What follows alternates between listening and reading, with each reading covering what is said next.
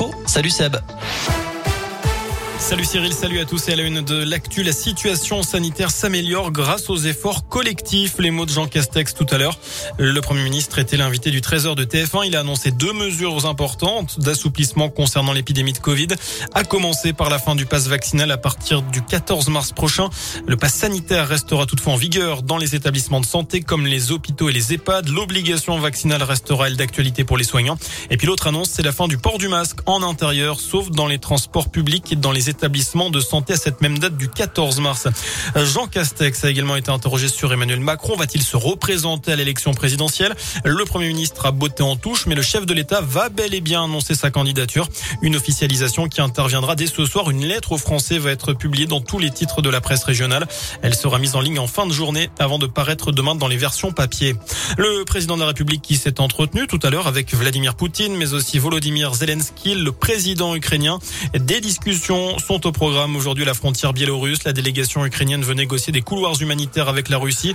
Cette dernière voudrait, elle, soumettre la ville de Mariupol à un blocus, voudrait la soumettre à cela, selon le maire de cette commune portuaire et industrielle du sud du pays. Notez que Paris recommande aux Français dont la présence n'est pas essentielle en Russie de partir par les liaisons encore existantes. Pour rappel, l'espace aérien est fermé entre la Russie et les États membres de l'UE.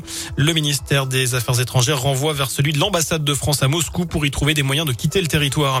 Enfin, plusieurs députés demandent à Emmanuel Macron de retirer à Vladimir Poutine la Légion d'honneur. Parmi eux, il y a celui de la quatrième circonscription de la Loire, Dino Cinieri.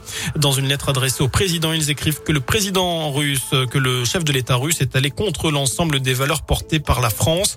Son maintien dans l'ordre de la Légion d'honneur ne paraît plus possible puisque c'est une insulte faite à la paix, à la dignité et à la solidarité que nous devons au peuple ukrainien. Fin de citation.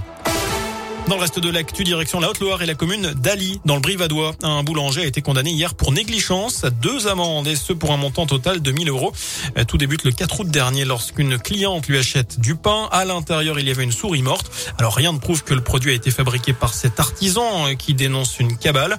Euh, notez aussi que la direction départementale de la cohésion sociale et de la protection des populations a mené l'enquête dans la foulée. Un contrôle de l'espace de fabrication a eu lieu et les agents ont découvert sur place de la moisissure des toiles d'araignée sur les murs et des mégots de cigarettes au sol. Selon le progrès, la fermeture des lieux a été ordonnée durant trois semaines par la préfecture. Dans la région, retour aussi sur cet incendie la nuit dernière à Vauchette dans la Loire. Un hangar agricole de 150 mètres carrés a pris feu. Il a été complètement détruit par les flammes. Il n'y a pas eu de victimes. Enfin, on termine avec un mot de sport du tennis. Arthur Rinderkner et Adrian Manarino sélectionnés avec l'équipe de France en simple pour affronter l'Équateur. Ce sera l'occasion des qualifications pour la Coupe Davis. Nicolas Mahut et Pierre-Hugues Herbert seront associés en double. Les rencontres débuteront demain.